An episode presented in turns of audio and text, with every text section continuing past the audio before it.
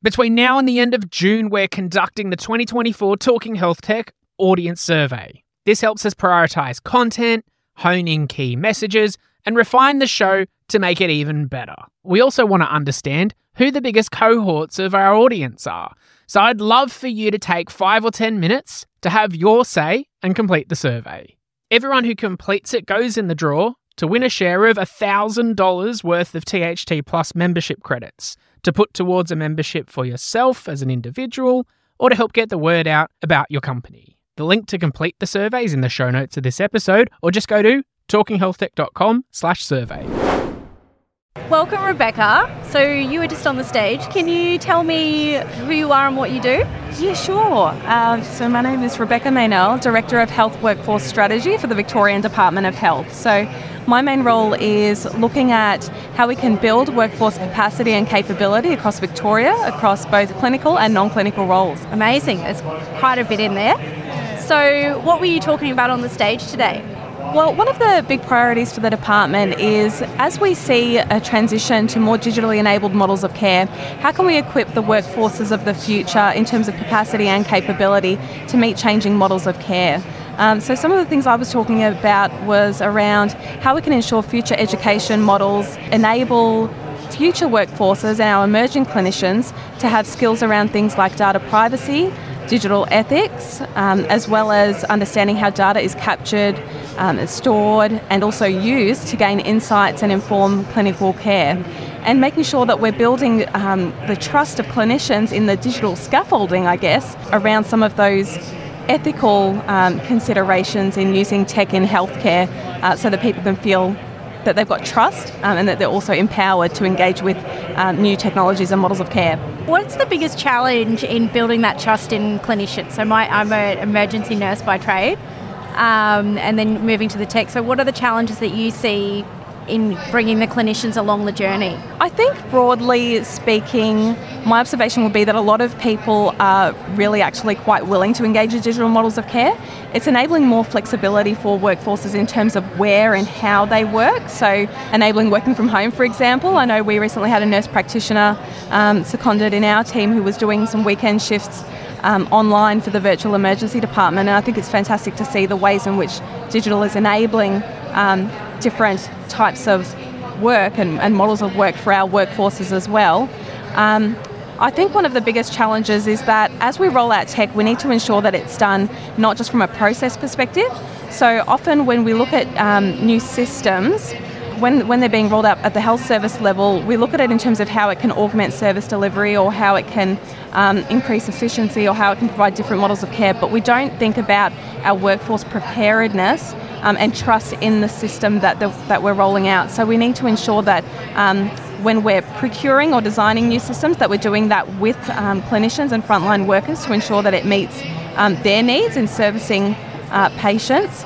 Um, but also that we're designing that change management um, process and rollout with clinicians at forefront of mind. Yeah, cool. It's a big challenge and no doubt welcomed by a few. I know if I was able to do my clinical shifts from home virtually, I'd say sign me up. Yeah, exactly. It's I mean that's one of the most beautiful things about digital. We talk about sometimes there um, can be cultural barriers or um, blockers to people wanting to adopt technology, but I think there is huge scope to mm. increase flexibility and autonomy for our workforces um, through these virtually enabled models of care and some fascinating work going on across the sector around um, enabling virtual care in the home, home uh, for pre and post operative care, for example. I think it's really exciting and a great opportunity for our workforces and our community. Yeah, absolutely. Especially, you know, when I look at the virtual space, I go, well, I can't do that as, as a nurse because I still have to be on the floor doing that face to face patient care, whereas moving to that virtual space, we're able to change the model and change the way we do it. I mean, we obviously still need the face to face, but there's a, a, wonderful space in between that we can start servicing. Yeah, absolutely. And it gives choice um, from that workforce perspective, but also from the patient perspective mm. in terms of um, sometimes some people would prefer to receive um, care in the home, obviously, and also in terms of equity in. Um, in access to healthcare, so increasing serviceability to really remote locations and those sorts of things. So, um, some really broader agendas that digital can help meet. Yeah, amazing. So, today, Victorian Healthcare Week, if you had a couple of takeaways for our listeners at home, what would they be? Oh, that's a really good question.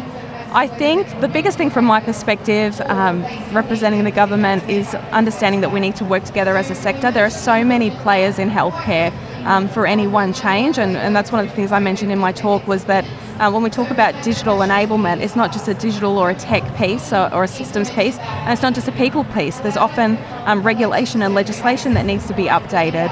Um, there's our employees that we need to keep in mind that we're um, that we're providing them with the right capabilities and and so there's so many stakeholders across the system, and um, I just encourage people to um, build digital literacy as much as possible to contribute to the future vision of Victoria so that we can all work together um, as we shift towards a more digitally enabled environment. Thank you for your time today. I hope you enjoy the rest of Vic Health Week. Thanks so much. Welcome, Cody. Hi. Can you tell me a little bit about who you are and what you do? Yeah, so I'm Cody Johansen. I'm the Director of Technology for HealtHIE Nevada. And HealtHIE Nevada is an HIE that services the state of Nevada in the United States. And um, we basically share electronic data amongst different healthcare participating organizations within the state of Nevada in, in uh, the United States.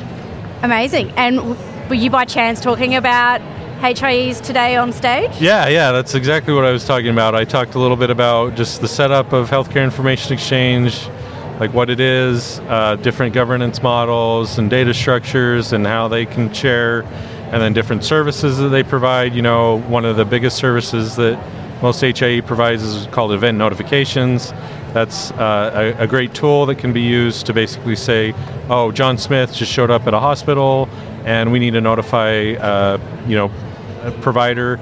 Dr. Bone Crusher that he was seen at the hospital so that he knows to follow up with John Smith. So, um, talked about kind of different services that HIEs provide, and then um, just talked about how HIEs can provide value to the communities that they serve. Yeah. yeah. amazing. Now we were talking earlier that this is your first time in Australia. It is. You got yeah. to go and do the Great Barrier, the Great Ocean Road yesterday, yeah. mm-hmm. and we'll be up at the Great Barrier Reef in a, in a week or so. Mm-hmm when you're looking at the, the health information exchange mm-hmm. and the platforms from the US to the Australian market, is there any big differences that you've noticed or? Um, I would say that there are big differences, but I would also say that they're not that big of differences as well. That you know, in the United States, there are a lot of siloed healthcare partners. It's been very fragmented.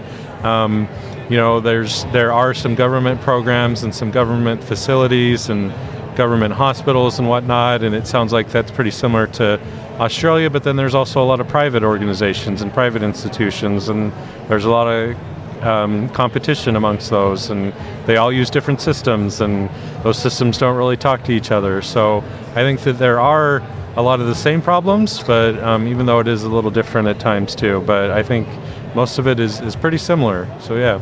Yeah, well, it's been wonderful to have you here at Victorian Healthcare Week. Yeah. If you had some takeaways you'd like to leave um, with our our listeners, um, what would you?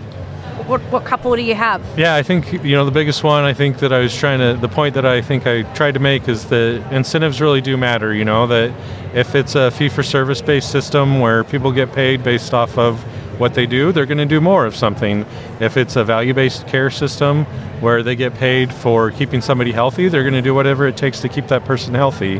Uh, healthcare information exchanges are usually more helpful for uh, the value based care systems where they can try and reduce costs, reduce utilization because that data is shared and you can prevent a duplicative test or prevent something from happening. But there, there are also use cases where they could provide for that fee for service organization where it says, oh, hey, John Smith just went to the hospital.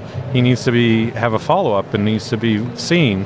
So I think that there are ways for that to work, but at the same time, um, those incentives matter. So based on what the incentive is, people will work towards that and try to achieve that. So um, you just kind of need to see where healthcare information exchange meets those incentives, and that's where healthcare information exchange can, can be used in the community. Amazing. Yep. Well, thank you for your time today. I hope you enjoy your gallivant around yeah. Australia and you enjoy it. Yeah, it's been great so far. We saw some really cool stuff at the Great Ocean Road, saw some koalas and an echidna and a bunch of cool stuff, and looking forward to see the rest of the all this beautiful country has to offer. So I, I wish I was going to see you after Cairns so I could yeah. find out how you find it, find the transition from from Melbourne, where we're quite cold at the moment, Yeah. I travelled down from Brisbane and I'm in my puffer jacket, and you're going to North Queensland where it's going to be quite tropical. Yeah, So yeah, I'm it'll be quite a excited. So brought some shorts too. So hopefully Brilliant. be able to use them. So wonderful. Well, enjoy your time, and right. thank you for today. yeah, thanks for having me. Welcome, Eleanor. Can you tell me a little bit about who you are and what you do? So I'm the clinical operations manager for Monash Health. I help run seven tertiary services and we have about 14 surgical specialties and 31 medical specialties. Wow, busy days. Busy. All right. Well, before we let you go back to the hospitals and back to work, what were you talking about on the stage today? So I was presenting with Ken regarding digital health. So at Monash, we're big believers in digital health. We're hoping that it will transform our surgical program and allows us to do a lot of work that we couldn't do if we were doing it based on paper and with people. So we believe that you know by making things easy with digital, it can improve patient outcomes at the end of it. Amazing, and I'm sure there'll be a few clinicians that will will love that. The sound of Yep. not so much Yep. transcribing Yep. and duplication. Yeah, it's a lot more patient focused too. So patients get to take part in their journey, they get some more information, the clinicians get the information they need, mm-hmm. but it also allows the patient to make a decision when they talk to us. Yeah. The world's changed a little bit since COVID, so patients don't have as much time to be available with work commitments and things like that. Mm-hmm. So we've noticed that a lot of them aren't available in the way they used to be. Mm. So the digital health allows them to complete the paperwork and complete the documents when they're able to do it and get it back to us so that we have a team that can go through it and focus the um, clinical need on the patients that really need it. Yeah, and I imagine like from the patient perspective, we've come through COVID where you couldn't touch anything, Yep. couldn't pick anything up. Everything was so digitized that to sort of go back to the way we used to do things just doesn't seem to make sense to patients these days. They're like, I could have done this before I even hit the clinic or Yeah, surgery. Yeah, you're spot on. And I think COVID allowed us to make changes that would be silly to go back from. So a lot of tel- telehealth in hospitals hasn't reverted back. So if we keep everything on paper, it's just going to take so much longer for a patient to be able to complete anything. Mm. Yep. So today, Victorian Healthcare Week, what takeaways would you like to leave with our listeners that weren't here or with those that were? that it seems really complicated, but it's not. Mm-hmm. So I think we, as a leadership team at Monash in the surgical program, all had the same vision that we needed to do something different in order to service patients. So everyone seems feels the concept is really daunting, but once you start, it actually the patients invest in it, and it's actually a lot easier to do than everyone thinks it is, and then you can just keep building from it. So it's just that first step and then let's keep going. Yep. Sky's the limit. That's it. Amazing. Well, Eleanor, thank you so much for your time today. I know you've got a busy day ahead of you, so I'll let you get along, but thank you. No worries, thank you. Hey everyone, I'm Grahame Grieve. I'm a product lead for HL7 International for FHIR, which is a pretty widely known healthcare technical standard. Amazing. And you spent some time on the stage today. Can you tell me a little bit about what you spoke about? I did. I was telling the community audience about Sparks, which is a new initiative led by the Commonwealth Government to create digital health standards for FHIR here in Australia. And from my point of view, it's great. We finally have a process for reducing digital health standards in Australia, which we have not had for many years. And this is something you've been passionate about for a very long time. I have. Yeah, I've chosen to spend my life developing standards for healthcare in order to lead to better outcomes in healthcare. I mean, I focus on digital health standards, but the digital standards are just tools to create better outcomes in health. And it's been a great frustration for me that we had no process here in Australia. So I'm really glad that we all have we all have ambitions for health, and we totally know that we need digital health to transform the system to deal with like looming demographic crises. No, I can't call it a looming crisis anymore, can I? We're in it now, right? And what are we doing? So finally, we have a process, and that's what I was telling people about. I'm really, I'm excited about that.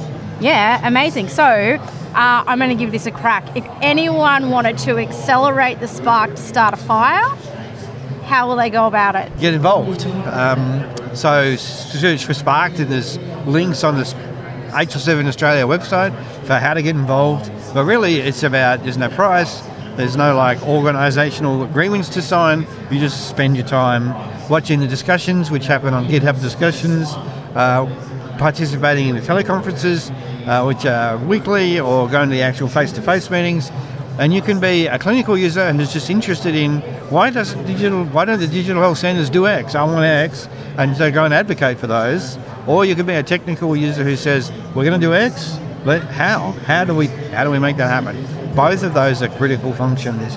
And what I've learned through being involved in the standards is there's no magic. If you aren't at the table advocating for something, someone else will be at the table advocating for something else, and that's what'll happen. All right. So, so get involved. So get involved. Get involved. And uh, key message. Key message for me is we're in the crisis. We we no longer say it's coming, we're, we're in it. And healthcare is increasingly a parlous provision. Everybody tells me that we don't have enough doctors, we don't have enough nurses, we don't have enough administrators, we don't have enough IT people. The only thing we've got enough of is patients. And what are we going to do about it? The only idea I've ever heard anywhere for us to do about it is digital health transformation. So let's get to and actually build infrastructure that makes that happen. Otherwise, we're not going to be able to do anything and things will just get worse. Alrighty. Well, Grahame, thank you for your time today. Thank you, Enjoy my the- pleasure. the rest of Victorian Healthcare Week. Thank you very much. We'll see you somewhere else.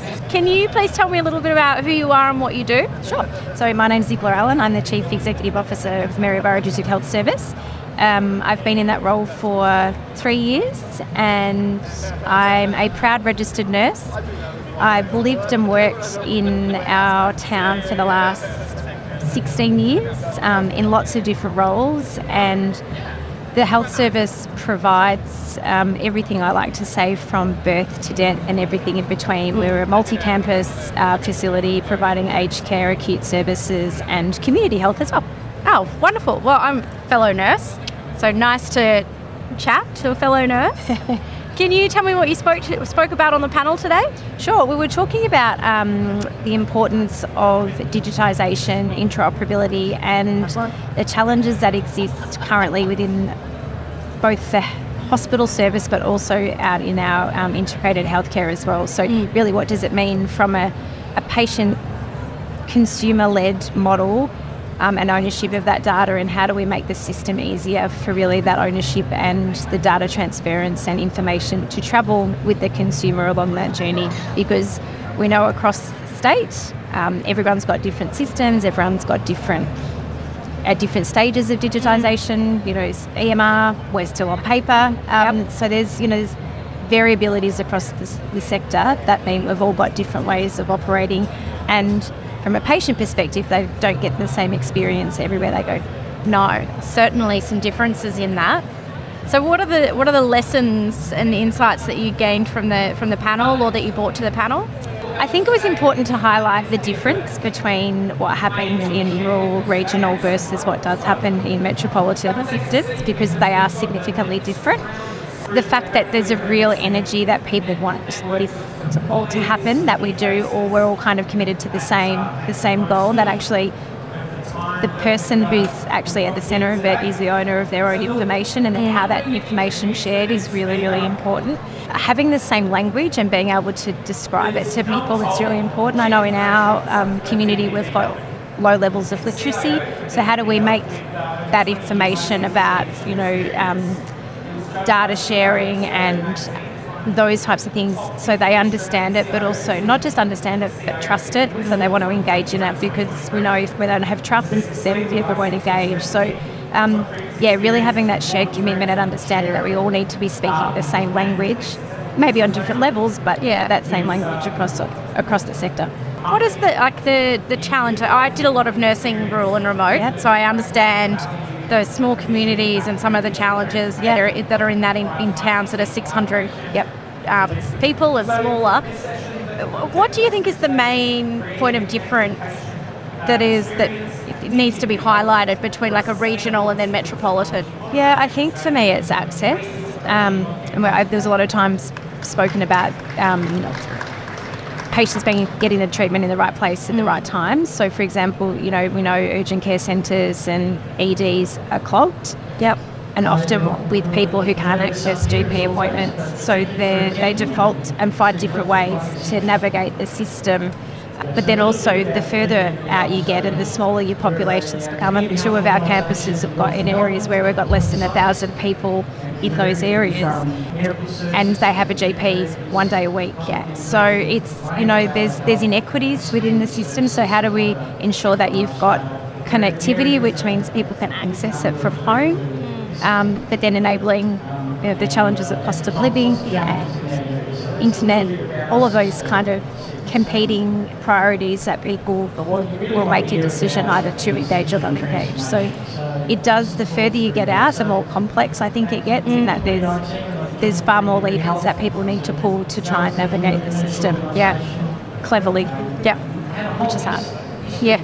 Yeah, it's a lot. There's there's lots of different moving parts in it, and I, I think we sort of the further out we go, does as you say, it gets more complex, and it's not a one size fits all approach. We can't. And I think too, sometimes, and is no disrespect to um, the larger metros, I worked in metro um, for a, a good period of my, my career there's a there's not an awareness of what happens outside of metropolitan mm. and, and the capabilities and capacity that exists. I know you've spoken about working in rural and you know remote communities. Actually, you become a jack of all trades. Mm. You, you become really good at a lot of things. Yep. Specialise. Become very resourceful. You do, and you find different ways to do different things. So I think they're, you know, just having that appreciation of, of, what it means to work in a rural and the impact you can have on mm. rural regional communities is amazing. Certainly a very rewarding space to, to work in as a clinician. Um, and it definitely has its challenges in making it equitable and accessible to, to those that live in those areas. From the Victorian Health Week and what you've spoken about today, well, what would be the biggest takeaway you'd like for our audience and our listeners?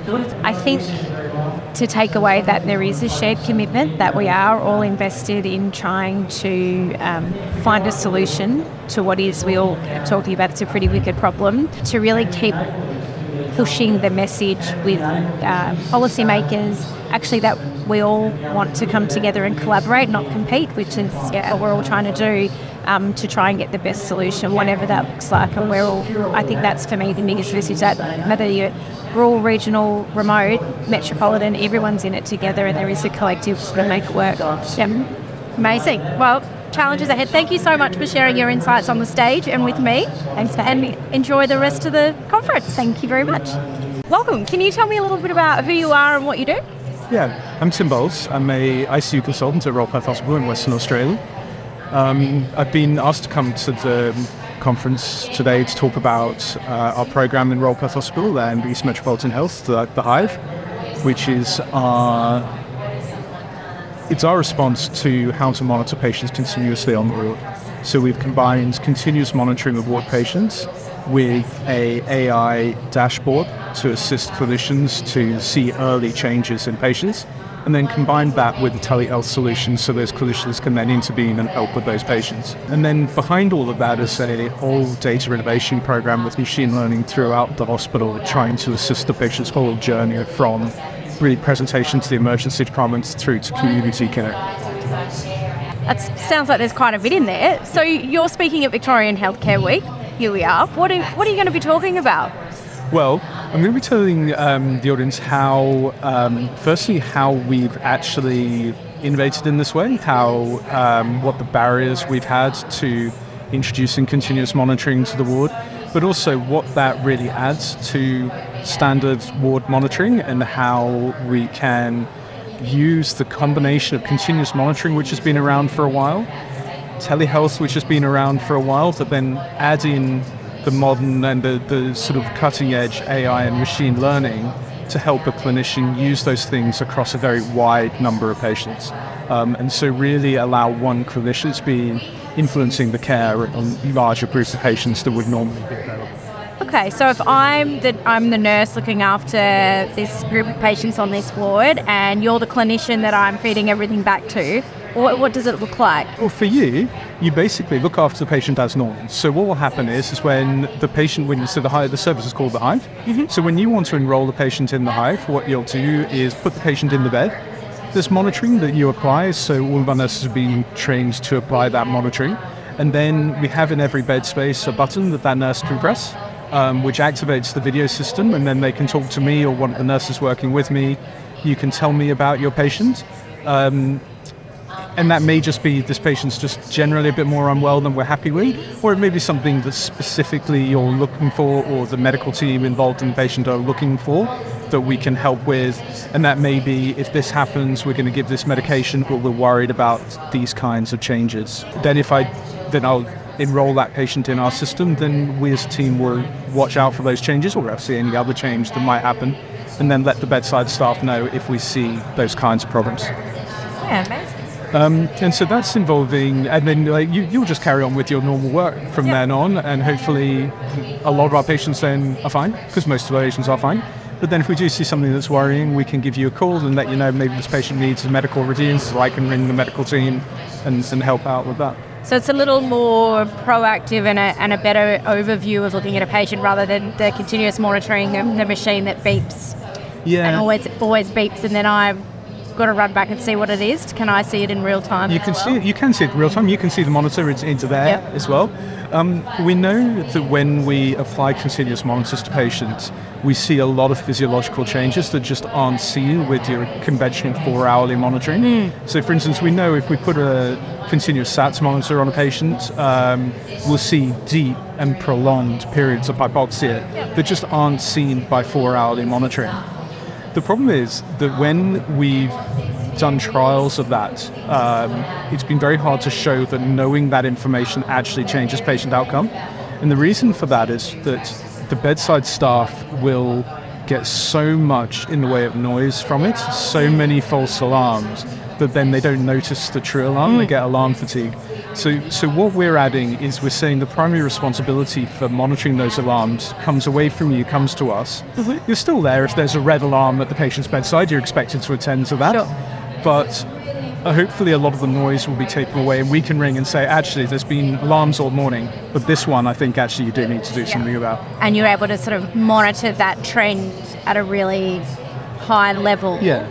And then allow the nurse to get on with that patient care. Absolutely. Yeah. So what I'll be seeing is we've got um, 55 beds at the moment. So I could see we normally have not the beds are in fixed locations, so there might be other patients in the beds, not not the ones we're actually watching. So we've normally got around 30 to 35 patients that we're monitoring.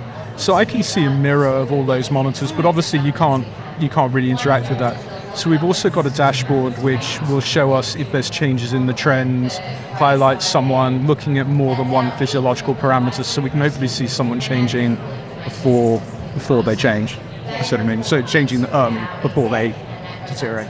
Yeah, amazing. So yeah, recognizing the, the deteriorating patient much sooner. That's the plan. Yeah, amazing. And are you finding that that is that's where the, the shift's going? Like that's what you're now learning with these 55 beds? Yeah, look, it's, it's really difficult. We we implemented it during COVID. So as a as a clinician, as a scientist, I would much rather have introduced it in a way where we were doing it as a trial. Um, essentially, we brought it in as a response to the question: if COVID overwhelms our intensive care unit, how do we support the wards? So we just brought it in we now need to really take a step back and think, okay, how is this actually changing patients' outcomes? Because the problem is we're putting the sickest patients on the system. So we expect those patients to have longer lengths of stay and worse outcomes. It's really difficult then to quantify the difference we take. We've done some work with um, accountants and actuarial um, assessment of what we do. And the best guess is we're probably saving about 300 ICU bed days per year in Royal Perth Hospital, um, something along the lines of 2,000 hospital bed days.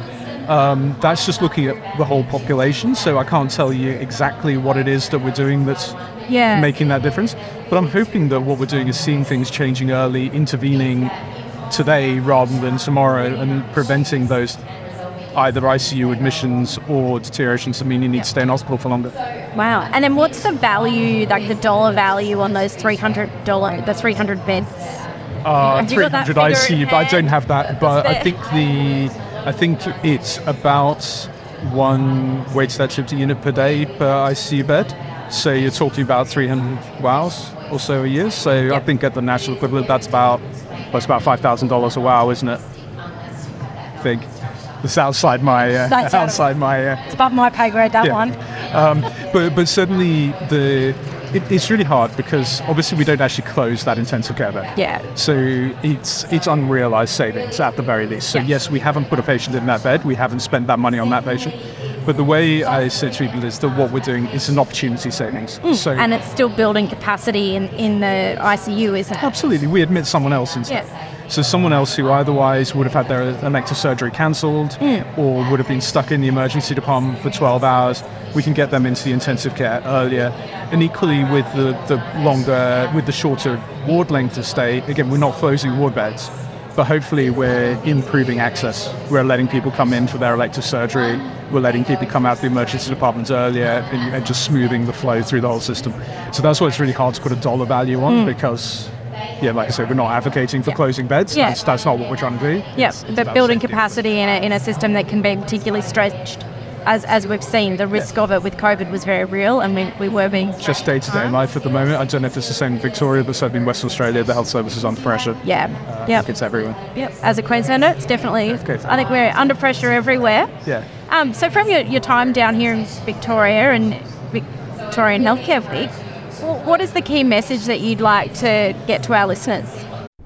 The Talking Health Tech podcast has evolved a lot over the years, all based on audience feedback. Now I need your help. Yes, you, to shape the future of this show. Between now and the end of June, we're running our biggest campaign to date in order to understand what makes the global healthcare ecosystem tick. Last time we ran our Talking Health Tech audience survey, we learnt 40% of our audience are clinicians, 77% of our audience tune in for professional development and market awareness, 8% of people listen to Talking Health Tech for competitor profiling, and only 2% of people listen to the podcast to fall asleep. And this time around, I can't wait to find out about your preferences for audio versus video content, which topics we should dive into more, preferences for hosts and formats and geographical reach, and so much more. And don't worry, we'll be sharing all the insights once all the responses are collected as well. So if you're a supporter of Talking Health Tech and you can spare five or 10 minutes, please complete our 2024 audience survey. And to say thanks for your input, everyone who completes the survey goes into the draw to win a share of $1,000 worth of credits towards THT Plus membership. Go to talkinghealthtech.com slash survey or the links in the show notes of this episode as well.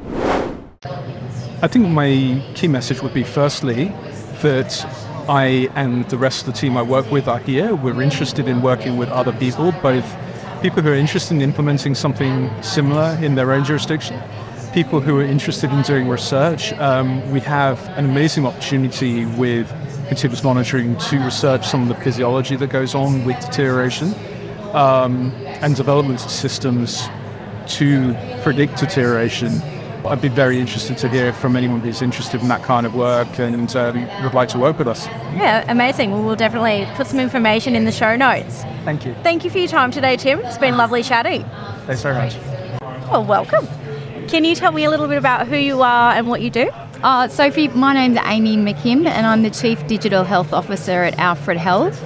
And that means I do a variety of things, but predominantly I manage our IT team, our clinical information systems team, progressively more and more doing work in cyber and um, some biomedical devices. But I get to work with amazing people every day looking at how we can improve how we treat our patients.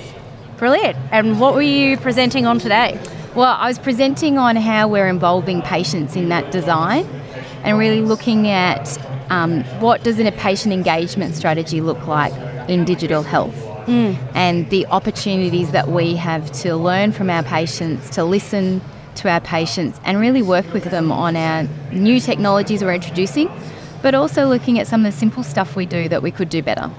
All right. And what's some of the simple stuff? Uh, well, I told a story today, um, Sophie, about one of the projects I worked on last year that was an amazing project where we had one of our um, husbands of a patient who'd unfortunately passed away at Alfred Health. He contacted us um, a bit over a year ago about his experience. And he described that it was COVID, we were in lockdown. He was unable to come and see his wife, who was in our intensive care unit for four weeks. He lived in a Hobart, he couldn't even leave the state and he was amazingly appreciative of the care he received and his wife received with us. But he said our hold music was dreadful. And he would be on the phone waiting to talk to his wife, and he wouldn't know if that was the last time he'd speak to her. And he had to listen to this horrendous music. And what was even worse was that music was then the same music he might hold here for holding on when he was a year later when he was trying to pay his utility bill. Oh, how or awful. book a ticket. And it would just take him back to that place. And so he contacted us and I went, Oh my God, I can't believe we haven't seen, heard this before. And um, it's sparked a whole fantastic journey with him and with a number of amazing people to actually create a piece of music called Portrait of Roe, which um, is dedicated to Roe, his wife, and is only able to be used by the Alfred and our hold music. So you won't hear it anywhere else. You won't be on any other phone call where you hear it. And we got amazing feedback when we launched this from, you know, on social media where some people then said, well, I'm going to phone it just so I hear the music that I heard when I had a loved one in hospital. And it was a connection point. Um, and so that's been a fantastic journey. We've had a, a composer, Jess, who was just incredible, musicians that um, gladly helped us out and have created this beautiful piece. And it was really a story of one individual's experience that is so universal to all of us and a place we could really make a difference. Yeah, and starting simple can really be transformational. Absolutely. And also, you know, often in digital health we talk about change and how sometimes hard it can be or, you know, trying to get buy in. And if you've got a patient voice, that disappears. You immediately connect with the staff that you want to work with. They understand what you're talking about. They understand the value of it, and you can really help with some of that innovation you do. So I think that was one sort of story, but the way we structurally have um, patient groups that we consult, and being able to tell people that the consumers' feedback was really cuts down on a lot of that change effort and Yeah. really getting buy into what you're doing and what you're trying to work on. Yeah, and the consumer can really see that they, they are being heard and listened, and there are changes are being made and implemented. Absolutely, and you have to do that because if you don't, and if you don't respect what they're saying, then um, they will they will disengage from You it. lose them on the journey, don't exactly. But they're also pretty realistic. So what my experience has been is if we say to them, "Look, we've heard what you've said. We tried this or we looked at that, but it's just not technically possible." Mm. What do we say to our staff? Hard coded, can't be done. They actually understand as well. And Yep. so as long as you're sort of talking to them as you go through that, then you can really build up a fantastic relationship with your consumer and patient groups. Amazing. So, if we wanted to hear this beautiful piece of music that was a, a very simple and I guess a, a wonderful example of listening to the consumer, Yeah. do we just phone the hospital? Well, we'd prefer you don't phone our switchboard. um, so you can actually Google it, go Portrait of Roe and look up ABC Classic, and they have um, the feature of that music on there, and you can find the story there as well. Oh, wonderful. Amy, thank you. My it's a really lovely story. If I mean, I mean, one more question. Like, what would be your key message to our to our audience? Uh, I think my key message is there is nothing more powerful than a patient voice. Yeah. And if you can show and hear that, you will see things you didn't see, hear things you didn't know about, and you'll also then be able to change things that you might never have thought was possible. Yeah, beautiful. I love that. It's a great message and a wonderful message to finish the first day of Victorian Healthcare Week. Thanks, So, Sophie. Great to talk to you. Can you introduce yourself and tell me who you are and what you do? Yep, uh, my name is Brett Chambers. I'm the Director of Virtual Pharmacy in Western New South Wales Local Health District, uh, and we provide pharmacy services to 30 rural and remote hospitals in Western New South Wales. Wow. It's um, a big area to cover. It's really big, it's about the same size as the United Kingdom, Yep. so we've got huge geographical areas to cover. Uh, I got the opportunity to drive out to Lightning Ridge earlier in the year. Yep. uh, Did you buy, did you buy an opal? country. No, I did not. I did not. But um, you know, there's some amazing um, geography, uh, amazing places to visit in our region, Hmm. um, and lots of things to see and do. So Yeah, brilliant. Well, you were on a stage. You closed out the final session on the digital health stage today. What were you talking about? So I was talking about our virtual pharmacy program. Um, we've got uh, six and a half pharmacists providing clinical care to inpatients um, at our rural and remote hospitals uh, for pharmacy. So uh, we'll see patients on admission and do their me- medicine histories. Uh, we'll follow them through their admission and then we'll um, provide them education and a medicine list uh, when they're ready to go home. Yeah, but uh, you know, along with that, we support the doctors and nursing staff uh, uh, with medicine management while patients are in hospital. Yeah. What are some of the biggest challenges delivering like the pharmacy services in remote locations? Yeah, yeah. Well, so, some of these services are really small, and so if the nursing staff are all busy with an acutely unwell patient, sometimes there's no one answer the phone. So uh, sometimes we'll know, like we'll ring the admin person on the front desk and say, "What's happening today?" And they say, "Oh, they're all in ED with a sick patient." So um, sometimes it's the availability of staff on the ground. Um, that sometimes it's the availability of medical staff. You know, we've got a medical model where the doctor at the hospital is also the general practitioner in town, so they might not always be available at the hospital. But uh, in terms of the technology, that's not a limiting factor at all. The technology is the enabler. Um, it's really, in a lot of ways, like you're at the bedside with the patient. Um, and I've had a number of patients actually say that to me, like, oh, I haven't done a telehealth thing before, but it was just like you were here in the room. Yeah, brilliant.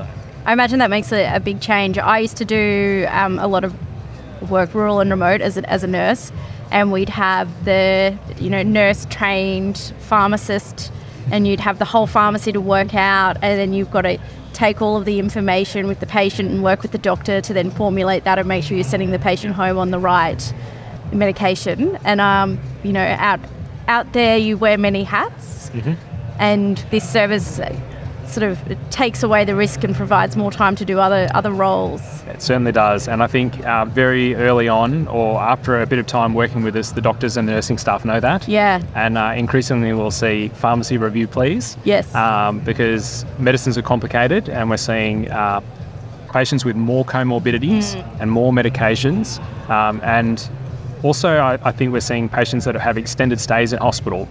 Um, and they certainly do need a, a lot of uh, attention and advice and assistance with medications, particularly when it comes to discharge. Yeah, yeah. The pharmacist is uh, the wizard. I'm forever going back to the pharmacist being like, can you come and help me with this? Or does this make sense? So I think it's wonderful that you're able to sort of do that outreach and, and reach those, those areas that are geographically challenged. But what is the key takeaway that you'd like to leave with the audience? I, I think that um, having a digital platform really opens up these opportunities um, to deliver healthcare in innovative ways. And um, you can think outside the box, you, you can innovate, you can uh, agitate for change. Uh, and that's really what we did in this instance. We, we went from um, a paper record and four small hospitals um, through this massive transformational journey where we've now got 30 hospitals and a district wide pharmacy service. Yeah, So from small things, big things grow. Yeah, absolutely. Well, it's wonderful to hear, and it's um, it's great to see that breadth of the scope of the service that you're offering and and here presenting, so we can all learn and, and take that back to where we, we work as well. So thank you. All right, thank you. Welcome, Jon. Can you tell me who you are and what you do? Yeah, so I'm Jon. I uh, work at Whatu Ora, which is Health New Zealand. So um, I was saying to you earlier, we've gone from 20 autonomous kind of organisations to one kind of overnight, and that's about 18 months ago now.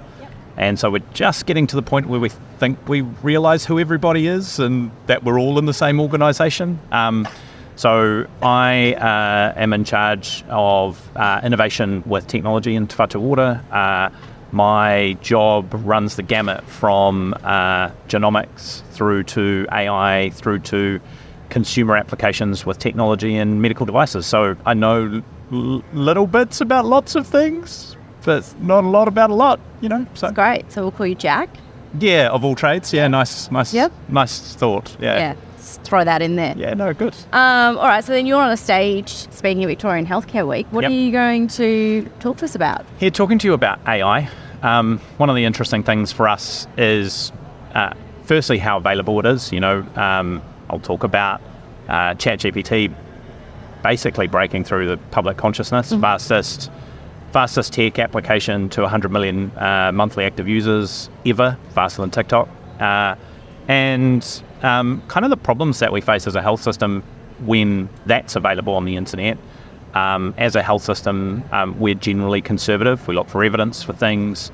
Um, and then kind of how tech kind of gets in the way sometimes. So went and saw a, a health provider yesterday, who showed me a bunch of numbers. Um, and when we started to talk about the actions that come off the back of those numbers, the whole conversation kind of fell apart a bit. And they pointed at the numbers and said, "But we've got the numbers." And I said, "But if you're not doing something with the numbers, why have you got the numbers?" And so that to me is kind of one of the critical things that we should be looking at as a health system, or, and in Australia too. You know, what are we doing with these numbers we produce out of AI? What are we doing with these annotated images? You can do a lot with them. And how do you go from kind of a, a low risk testing model through to a you know through to a full clinical trial or through to kind of production use? How do you kind of slowly escalate that as you get trust? And how does that contrast with going on the internet using ChatGPT and doing whatever the hell you want? That to me is the fascinating thing about AI is it's available to everybody, and yet as a health system, we're still trying to figure out how to use it. So, talk about that. All right. That's what I'm going to talk about. Great. And if you have a silver a bullet to answer all of that Oh yeah. and um, to, to solve that, what what would it look like? Um, so we've got a four-point plan, yeah. which I'll talk about later. Um, you know, first one's the people. Like, how are we growing our people so that they understand both the opportunity and the obligations that come with stuff like AI? So. Um, we're doing, um, while I'm here, my colleague Robyn Whittaker, she's professor at Auckland University. She's the chair of our expert advisory group. She's in Canterbury and Christchurch training kind of our next, uh, our next set of uh, digital academy graduates. Um, so people's really important. Process is really important. So we've got a, a pretty robust process where we um, evaluate the development of AI. So how are you going to build it? And then we do an algorithm impact assessment when we want to turn it on. So both uh, are you building something that's useful and then have you built something that's safe? So asking those two questions. The third thing um, is having the right tools. So um, this is not something you run on your laptop at home. We've got examples of people trying to do this sort of thing on a laptop and burning them out. So we've got a, a secure set of infrastructure which runs in AWS and allows Databricks, which allows us to build models in a collaborative way using notebooks, common for data scientists. And that allows us to be able to share both the code and the process um, and, and have our data used in a secure way. So historically, a lot of this has been, oh, we'll give you a copy of our data and we'll give them a copy of our data. And really all that is is us protecting it with a contract. Um, this is bring people in so that when we see them do their work, it's not so that we can take their work, but when we see them do their work, we can then be satisfied that they're doing a good job, kind of speed up the process. Something, uh, something that the UK is looking to do more of.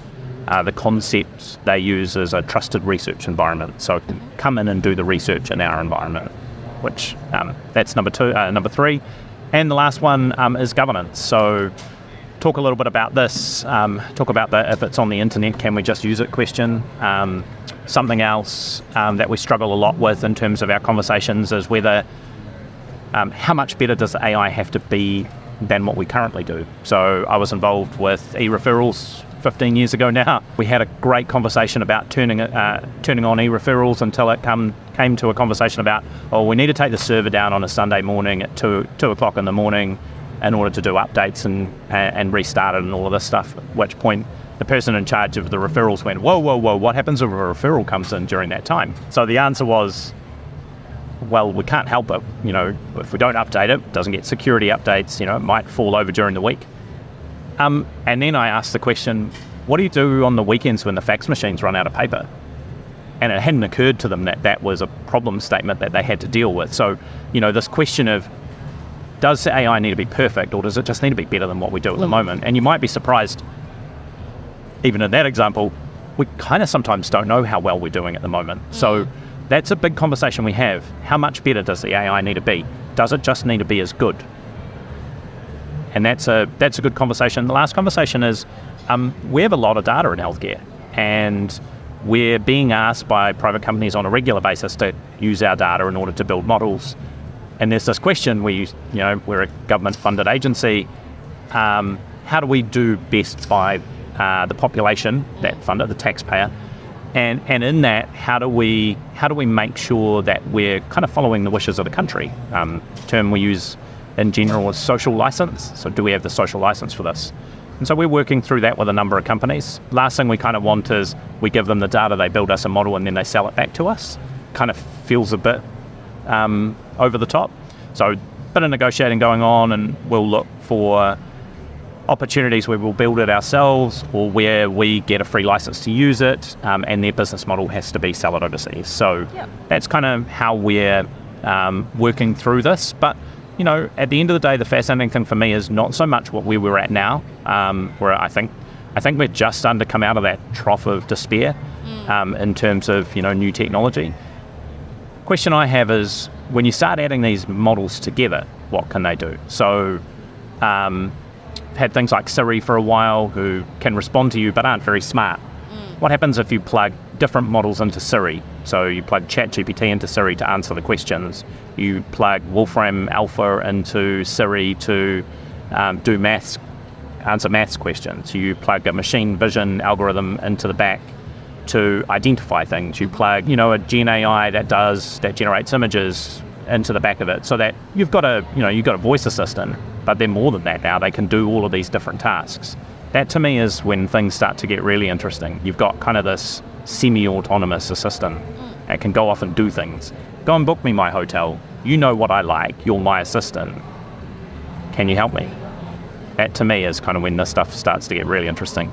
And you know, there are a few companies on the radar, either about to launch or launching early next year, mostly out of the US, of course. Um, Humane would be a good example where that's what they're that's what they're looking for is how do we get the interface away and make the interface just a conversation. Yeah, the next challenge. Yeah. Exciting to see where that goes and what they can do for healthcare and, and how we sort of deliver in, in New Zealand down here in Australia. Yeah, certainly.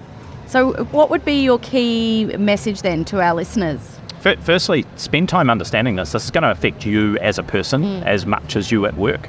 So, spend some time just reading some basics. Hey, what are the problems with these things? What are the opportunities with them? And then start thinking about how it might affect your work. You know, like what would I want it to do? So, the, the more prepared you are for what you want it to do, the less of a surprise it is when it turns up and it's doing the things that you wanted it to do. So, to me, that's kind of the key takeaway for everybody is it is coming just like mobile phones are here, you need to start thinking about how you want to take advantage of it because it's not going away. All right, well, look forward to hearing your. Um, you're on a panel first and then speaking a bit later today. Yep. So, all the best with that.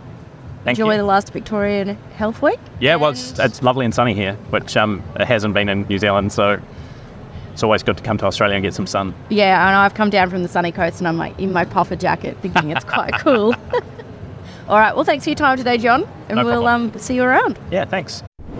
Hey, thanks for sticking around to the end of this episode. If you made it this far, you're the perfect person that I want to hear from. Our THT Plus audience survey is now open until the end of June, and I personally read every submission. In fact, if you leave a comment in the survey that you heard this promotion in a podcast episode, I promise I'll reply directly to you by email with a personal note of thanks, and I'll even buy your coffee next time I see you in person. It's pretty easy. Just go to talkinghealthtech.com slash survey and have your say.